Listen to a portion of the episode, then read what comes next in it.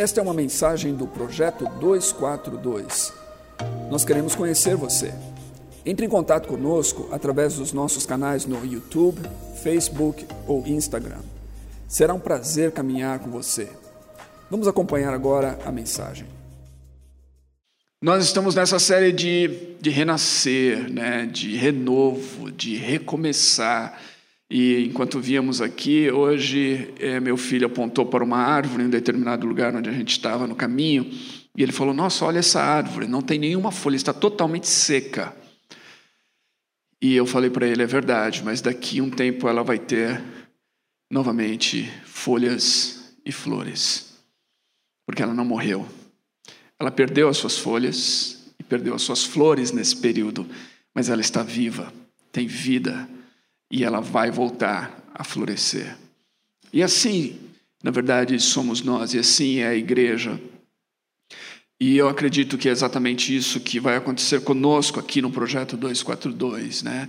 É, Para muitos, talvez a gente, a gente tenha perdido as, as folhas e as nossas flores, muito embora eu não considere assim.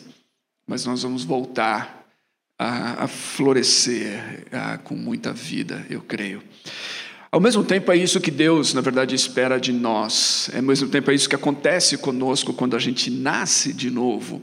É, essa é o grande mistério, o paradoxo da vida cristã, é que ela é uma vida que nasce da morte.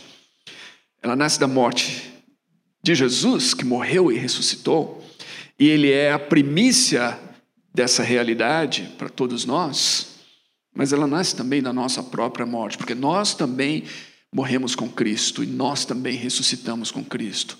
Porque é impossível você ser cristão sem você passar pela experiência de morte. Essa é uma experiência inicial, mas essa é uma experiência contínua, porque Jesus disse: se alguém quer ser meu seguidor, negue-se a si mesmo, tome a sua cruz e siga-me. E essa então é uma experiência inicial. Primeiro, para vir a Cristo, nós precisamos experimentar a morte para muitas coisas.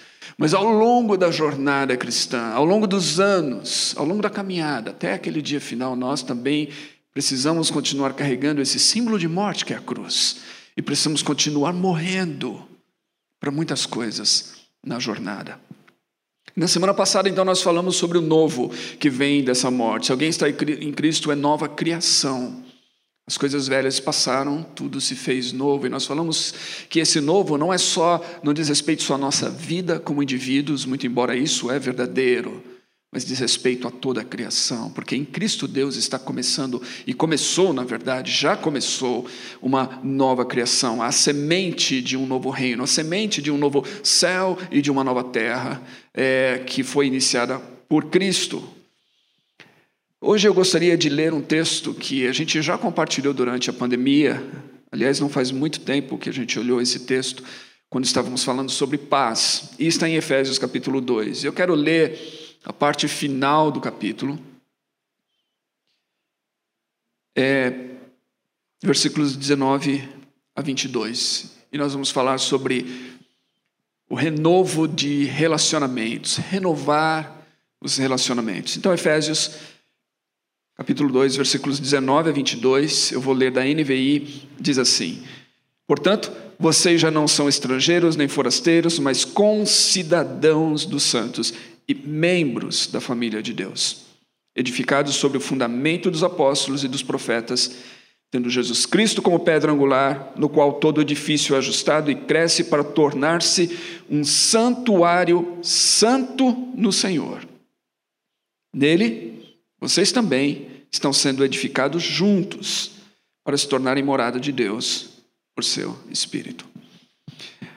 É interessante que essa pandemia apresentou para nós, para todos nós, para todo mundo, em todos os lugares onde, onde os seus efeitos foram notados, e evidentemente em alguns lugares isso aconteceu de uma maneira mais intensa do que em outros, mas em todos os lugares a pandemia apresentou desafios aos relacionamentos. Por quê?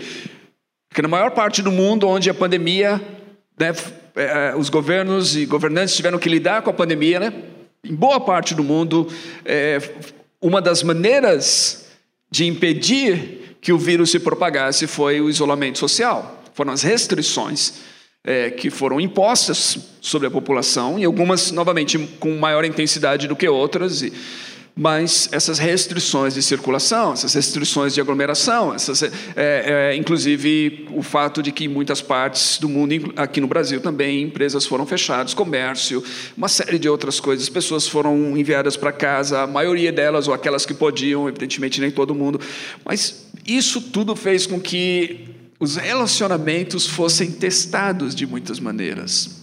Então, nós vivemos, junto com a pandemia, esse, teste aos relacionamentos. Agora, é interessante, nós somos seres relacionais, e a pandemia, talvez mais do que tudo, nos lembrou dessa realidade. Porque quantas pessoas, durante esse período da pandemia, começaram a sentir uma profunda necessidade de se conectar, não pela tela do computador, do Zoom ou de alguma coisa assim, mas se conectarem com outros de maneira presencial. Uma necessidade física, uma necessidade física de se relacionar, de proximidade de estar com alguém.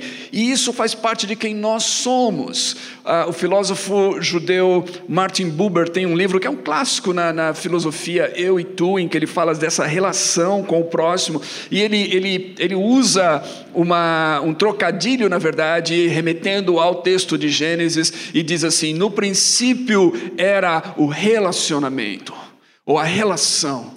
Ah, por quê? E Buber é, é, era judeu, então ele não acreditava naquilo que nós, como cristãos, acreditamos, mas, ele acredita que desde o início, quando Deus criou o ser humano, Deus criou o ser humano numa condição de relacionamento. Nós temos uma, uma base ainda maior para isso.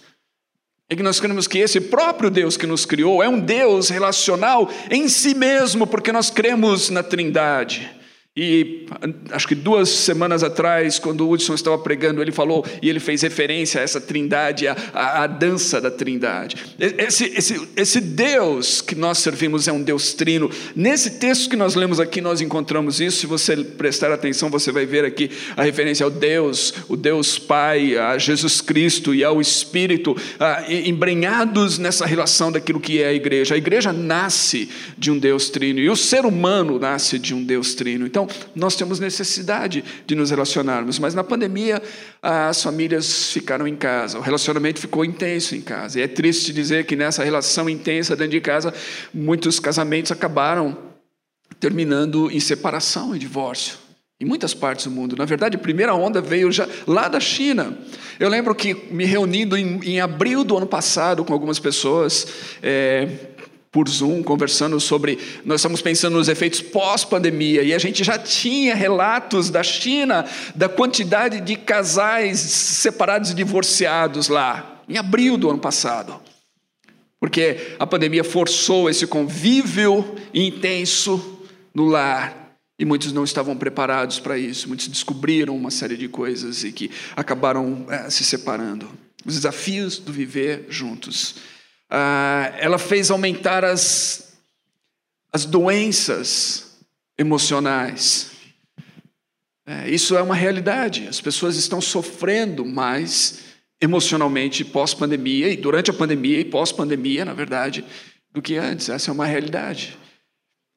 E ela, junto com a pandemia e no meio da pandemia e principalmente em lugares onde houve a politização da pandemia, o que a gente viu foi a perda de relacionamentos por questões ideológicas e por questões políticas. Ainda essa semana eu vi alguém falando que não fala com uma outra pessoa por, por questões ligadas à pandemia. Ah, por opiniões ligadas a como combater a pandemia, isso e aquilo. Né?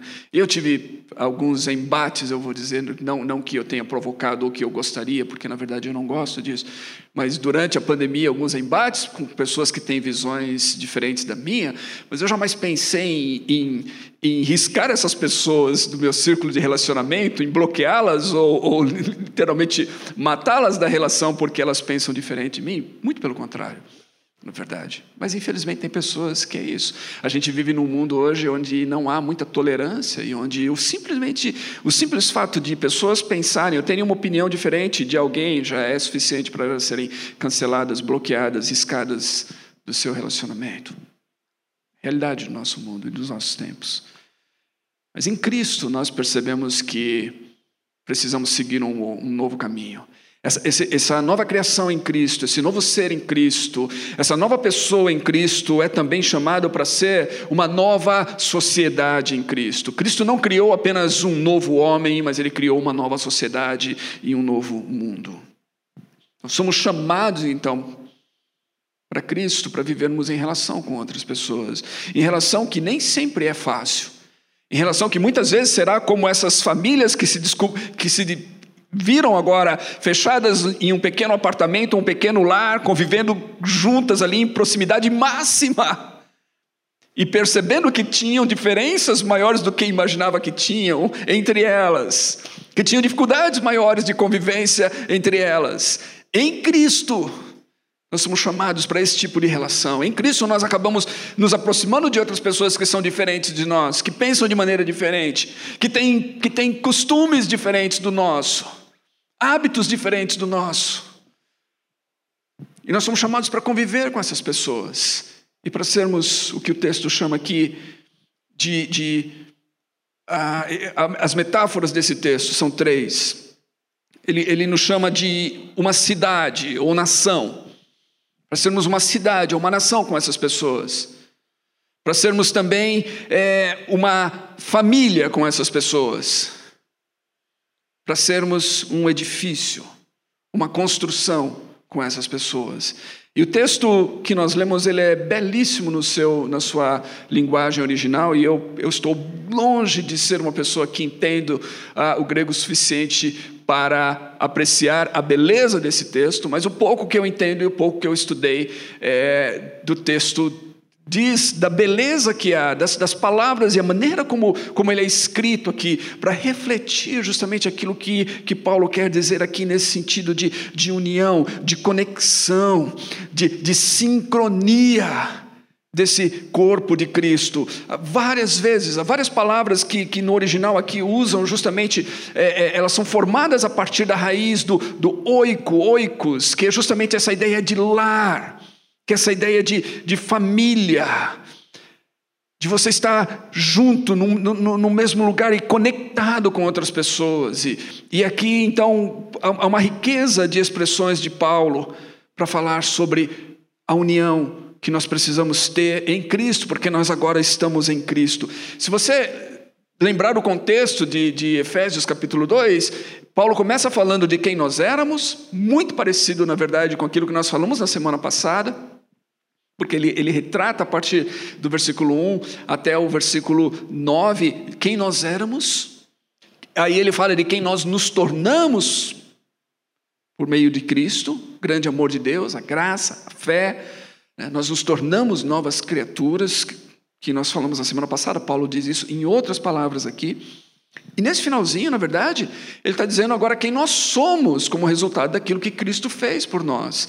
Cristo, ele quebrou as barreiras que nos separavam não só de Deus, mas nos separavam de outras pessoas. Lembrando que Paulo está escrevendo para uma igreja gentílica para falar disso e aplicar essa realidade da salvação e da redenção no contexto das relações entre judeus e gentios. Que ali é, é eram relações complicadas, principalmente porque os judeus eles conseguiam conceber na cabeça deles que um gentio pudesse se tornar parte do seu povo. Eram os prosélitos. Eles podiam conceber isso, desde que esses gentios se submetessem a uma série de procedimentos para que eles pudessem se tornar prosélitos e parte então do povo. Mas o que Paulo está dizendo aqui é que, por meio de Cristo, isso é possível sem esses procedimentos.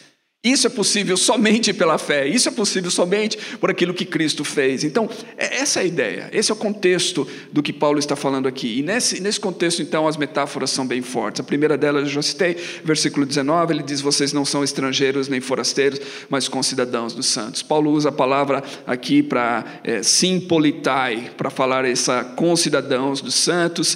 Lembrando, né?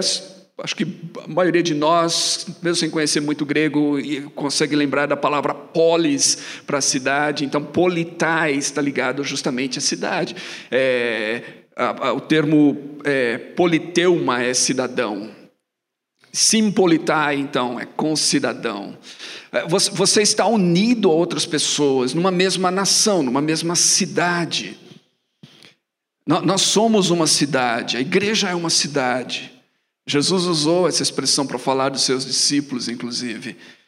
É, nós somos como uma cidade, uma nova cidade, uma nova sociedade, de onde Stott vai falar. E, e, e, tudo isso por meio daquilo que Cristo fez. O que significa isso? Significa que a, a nossa cidadania terrena, ela é, assim como tudo mais, não só, não só ela, na verdade, tudo mais, ela se submete a uma nova cidadania que a gente recebe agora. Se você se lembrar de Paulo, quantas vezes ele, ele, né, ele não, não foi tantas vezes assim, mas algumas vezes, Paulo faz referência à sua condição como cidadão romano. E uma delas, inclusive, ele apela a ela. Está lá no texto de Atos. Quando ele é, é açoitado sem que tivesse sido julgado por uma autoridade romana. E aí, depois disso acontecer, Paulo diz assim: ele faz uma pergunta, ele fala: é lícito açoitar um cidadão romano sem que ele seja julgado? E aí isso cria uma, um temor muito grande entre aquelas pessoas, porque ele, isso não podia fazer. Paulo estava apelando ali para a sua condição como um cidadão romano que era, no seu tempo, na sua época, era uma das, né, dentro de, desse contexto de cidadania, de sociedade, era uma das coisas principais que alguém pudesse conseguir. Sei lá, eu, muita gente hoje fica tentando conseguir a cidadania de um determinado país, porque essa cidadania desse país confere a essa pessoa ah, determinados privilégios naquele país. Era mais ou menos isso. Alguém que tivesse a cidadania romana tinha certos privilégios que outras pessoas não tinham. Mas quando Paulo se refere à cidadania romana, ele também se refere a uma outra cidadania. Filipenses capítulo 3, versículo 20, ele diz: "A nossa cidadania está nos céus". Mais do que um cidadão romano, Paulo era um cidadão que via a sua cidadania como celestial, e é assim que nós devemos nos ver. Agora, quando a gente entende isso, então Cristo nos chamou para sermos concidadãos os cidadãos em conjunto com outros santos, cuja cidadania é celestial. Paulo está dizendo então que, no nível de importância, essa relação é maior do que as outras. Significa que a minha relação com vocês aqui não está baseada somente no fato de que nós somos cidadãos brasileiros.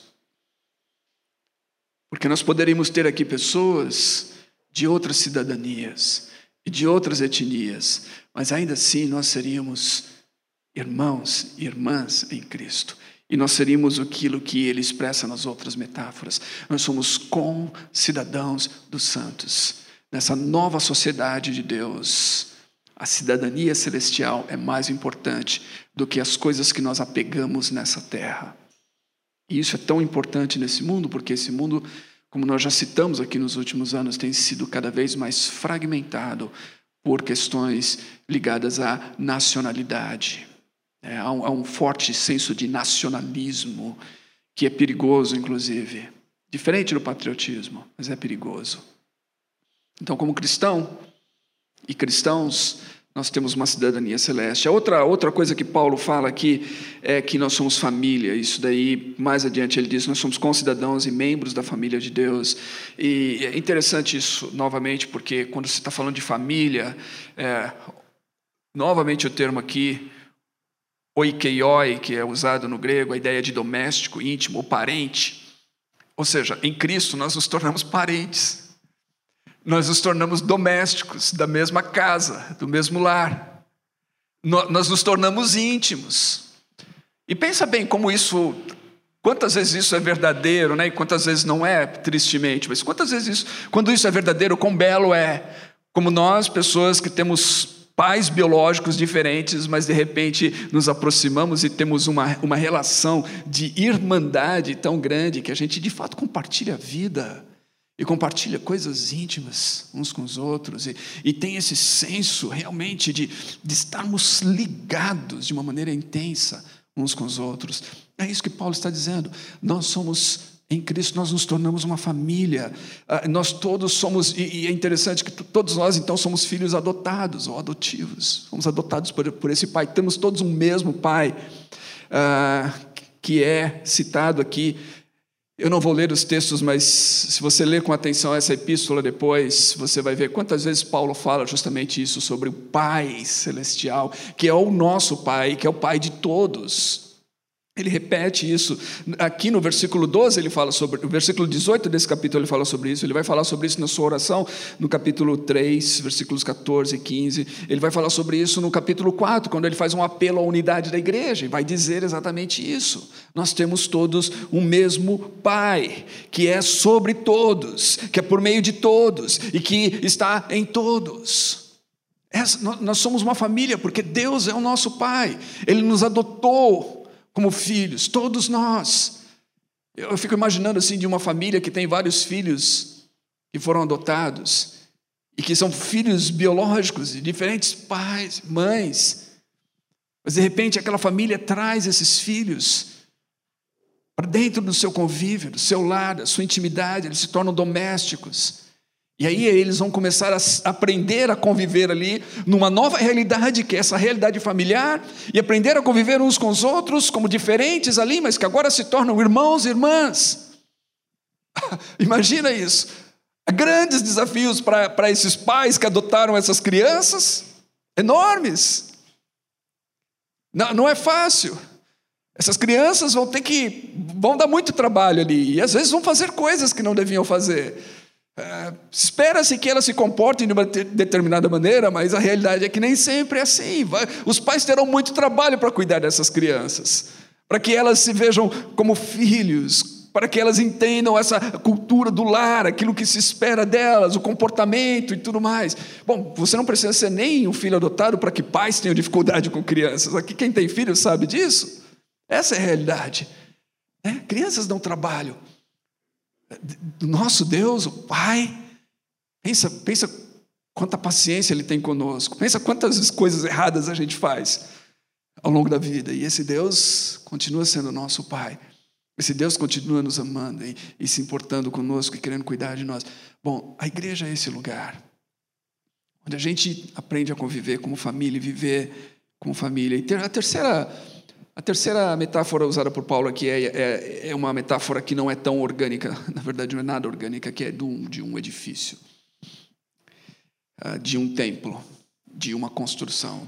E esse lugar que a gente está aqui é bem interessante porque a gente tem essas duas paredes que com tijolo aparente que nos mostram exatamente essa, essa ideia do que Paulo está falando aqui, do que a Bíblia usa para falar dessa construção, desse edifício. Então ele diz que nós somos concidadãos, que nós somos família, mas ele diz aqui que nós somos edificados como um edifício ajustado, edificado juntos. Três expressões que Paulo usa aqui para nos dar essa ideia de que nós somos edificados, somos um edifício. A primeira coisa a notar aqui importante é que tudo isso, novamente, eu já disse, mas é bom repetir, tudo isso é por um Deus que é um Deus relacional, um Deus que é trino, que nos criou para relacionamento, que nos salvou para relacionamento e fez isso por meio de Cristo.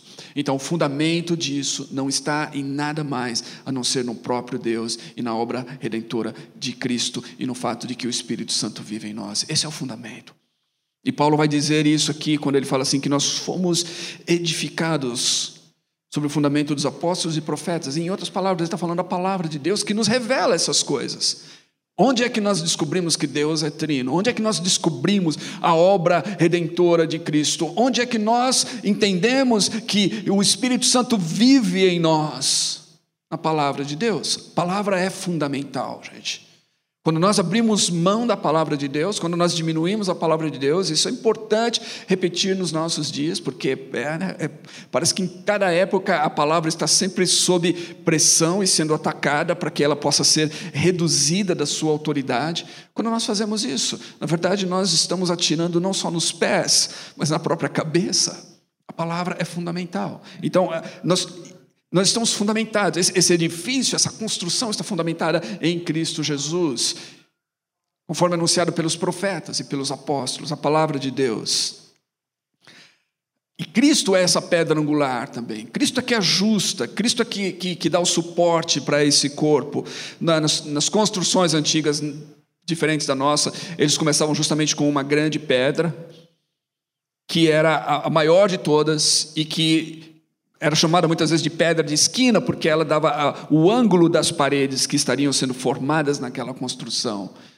O alinhamento era dado por essa pedra de esquina. Essa, essa é a imagem que Paulo está usando aqui para falar de Cristo. Ele é a pedra principal de esquina. Ele, ele é que nos dá o alinhamento de como nós devemos viver e como nós devemos ser. E aí nós somos acrescentados, então, cada um de nós como uma pedra nesse, nesse edifício. Pedro usa a expressão pedras vivas. Nós somos pedras vivas. Agora é interessante, se você olhar essa parede aqui, você vai ver muitas pedras ou muitos tijolos. É, numa, numa, construção antiga, você veria literalmente pedras que foram, foram ah, removidas e foram talhadas, foram trabalhadas para dar o formato pudesse se encaixar ali, formando a parede. Aqui você vê os tijolos que são, são feitos dessa, nesse formato. Todos eles precisam ser ajustados. Inclusive, a forma como eles são assentados, você vai ver que elas justamente fazem com que eles estejam ligados uns aos outros e que eles apoiem, sustentem uns aos outros. Um tijolo sozinho não faz um templo, assim como um cristão sozinho não faz um templo. Não faz uma igreja. Quantas vezes você ouve falar assim, eu sou a igreja? Não, eu não sou a igreja. A partir da compreensão de que o próprio termo igreja é um termo plural. É uma assembleia. E uma assembleia significa que você precisa ter mais de uma pessoa para tê-la. A ideia não é, eu, eu nunca serei sozinho por mim mesmo igreja. Eu sou um cristão, mas não sou igreja. Igreja é templo, igreja é edifício, igreja é família, e para isso você precisa de mais de um.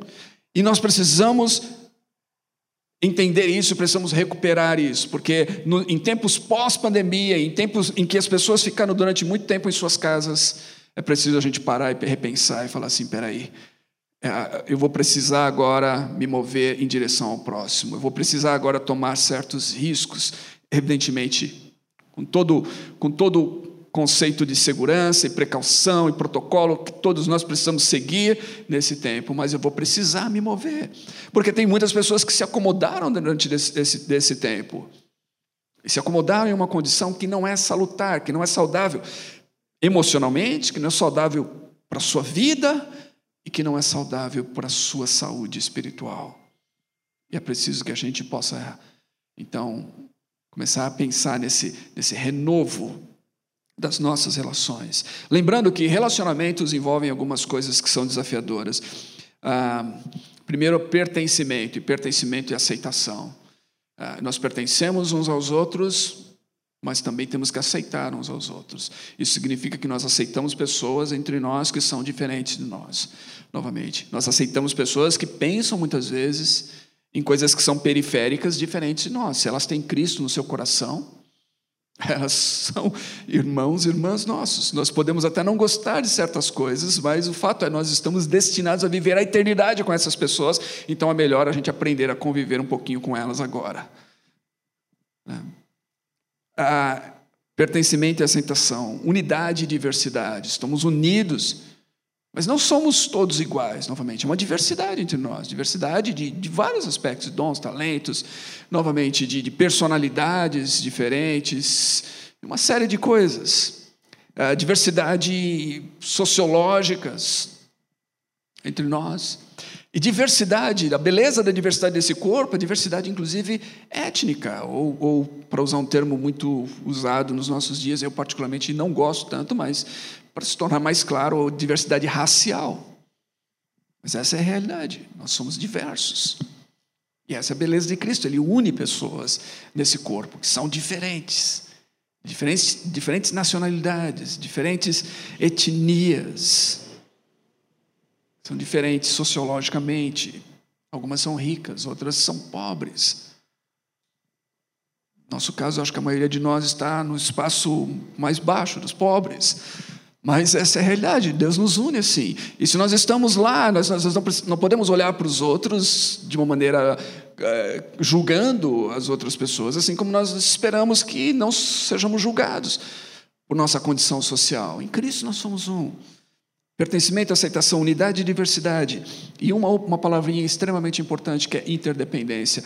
John Stott, no seu livro Discípulo Radical, ele, ele tem uma expressão em que ele esse, estava relendo esses dias e ela é brutal, em que ele diz assim: que o fato é que todos nós estamos destinados em nossas vidas a sermos dependentes de outras pessoas. A grande luta do, nosso, do ser humano é se tornar independente. Né? A grande luta, as pessoas falam, estou batalhando, estudando, trabalhando, porque eu quero ser independente, eu quero alcançar a minha independência. Eu quero dizer para você, você está destinado a depender de outras pessoas. Você está destinado a, a, a depender de outras pessoas. Isso, isso, é, isso é algo da vida. Porque quando a gente se torna velho, cada vez mais a gente começa a precisar da ajuda de outras pessoas. Da mesma maneira, quando, quando nós somos bebês, nós precisamos do, do cuidado de nossos pais. Quando a gente envelhece, a gente vai precisar de, da ajuda, do auxílio, do cuidado de outras pessoas. Nós estamos destinados a isso.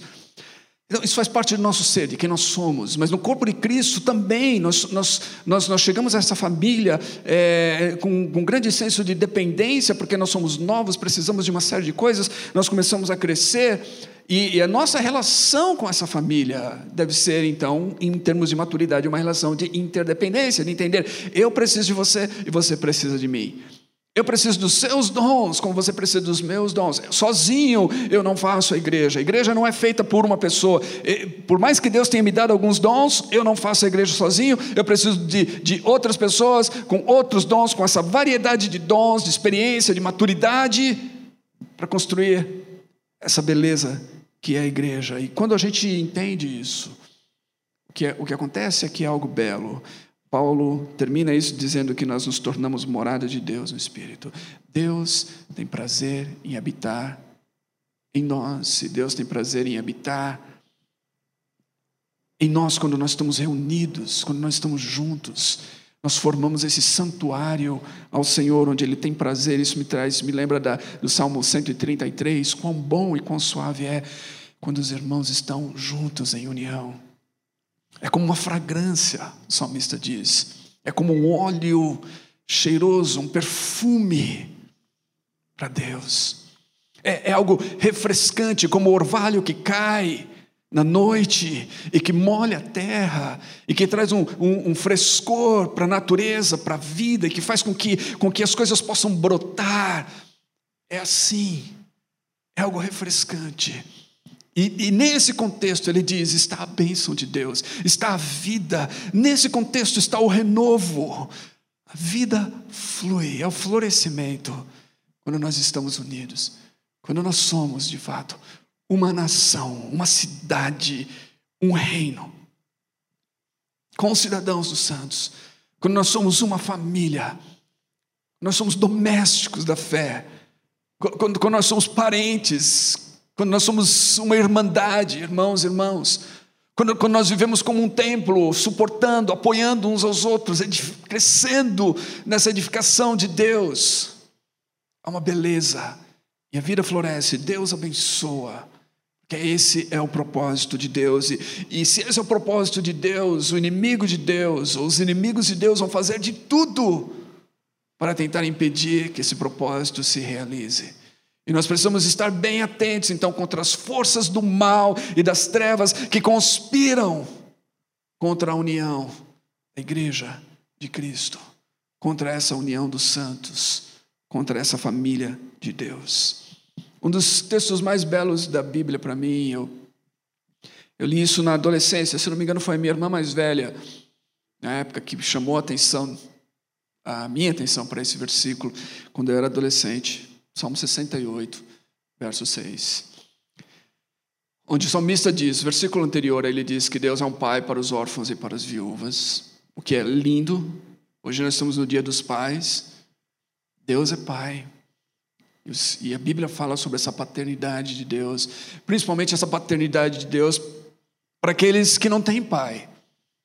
Um pai para os órfãos, um pai para as viúvas, aquele que cuida, mas versículo 6 tem essa, essa parte do verso que é de extrema beleza para mim. Diz que Deus faz com que o solitário viva em família. Deus faz com que o solitário viva em família. Deus, Deus chama as pessoas solitárias. Deus chama as pessoas que são vítimas de bullying. Eu chamo pessoas que são vítimas de ódio, de preconceito. Eu chamo pessoas que estão vivendo nesse mundo com um tremendo senso de desprezo, rejeição. Deus traz essas pessoas para uma família. Deus adota essas pessoas em uma família. Deus ensina essas pessoas o que é viver em família, o que é ser cuidado, o que é ser amado, o que é ser protegido, o que é ser apoiado. Deus ensina essas pessoas a amar e a receber amor, a perdoar e a receber perdão. Deus ensina essas pessoas a sorrirem novamente, porque Deus traz o solitário para o seu lar faz com que ele viva em família. E pensa bem, como o nosso mundo precisa disso hoje. Dois grandes males do mundo hoje são individualismo, que foi falado na série anterior, e racismo. E o racismo nada mais é do que justamente isso, essa ruptura é eu, estar, é eu romper relacionamentos, é eu me ver como superior de outras pessoas, ou eu ver outras pessoas como inferiores, é eu tratar outras pessoas sem a dignidade que lhes é devida, pelo simples fato de que elas são seres humanos como eu. E que todos nós somos criados à imagem e semelhança desse Deus.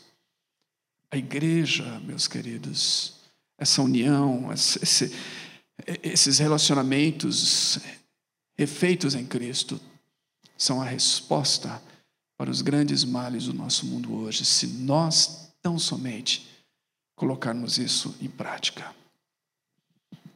Que Deus nos ajude.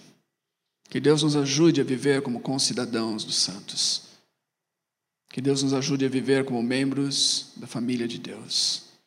Que Deus nos ajude a sermos edificados juntos ligados, ajustados, como um templo no qual ele possa habitar e manifestar a sua glória ao mundo. Vamos orar juntos. Senhor, eu oro aqui por meus irmãos e irmãs reunidas nesse espaço, por todos aqueles que estão acompanhando dos seus lares e que vão ainda ouvir ou ver esse sermão. Deus, nós vivemos em um mundo enfermo, em um mundo caído, nós vivemos em um mundo carente de conexões verdadeiras, não superficiais, de intimidade, de relacionamentos reais, profundos, restauradores, curadores. E o Senhor proveu tudo isso para nós por meio de Cristo. Cristo morreu para nos reconciliar com Deus e para fazer de nós ministros, servos de reconciliação uns com os outros. Deus, eu oro para que nós possamos entender isso, para que nós possamos viver à luz disso. Eu oro para que o Senhor nos, nos ajude a colocarmos quaisquer diferenças que tenhamos uns com os outros de lado para preservar o vínculo da paz e da unidade desse corpo, para, para sermos de fato um, uns com os outros, para amarmos e perdoarmos e apoiarmos e auxiliarmos e suportarmos uns aos outros. Como, te, como te, temos sido amados e perdoados, sustentados, apoiados e suportados por Ti, ó Pai. É isso que eu te peço. Faça isso. Para que o mundo conheça o teu nome. Para que o mundo veja a tua glória. Para que o teu reino venha. E a tua vontade seja feita na terra como nos céus. Em nome de Jesus. Amém.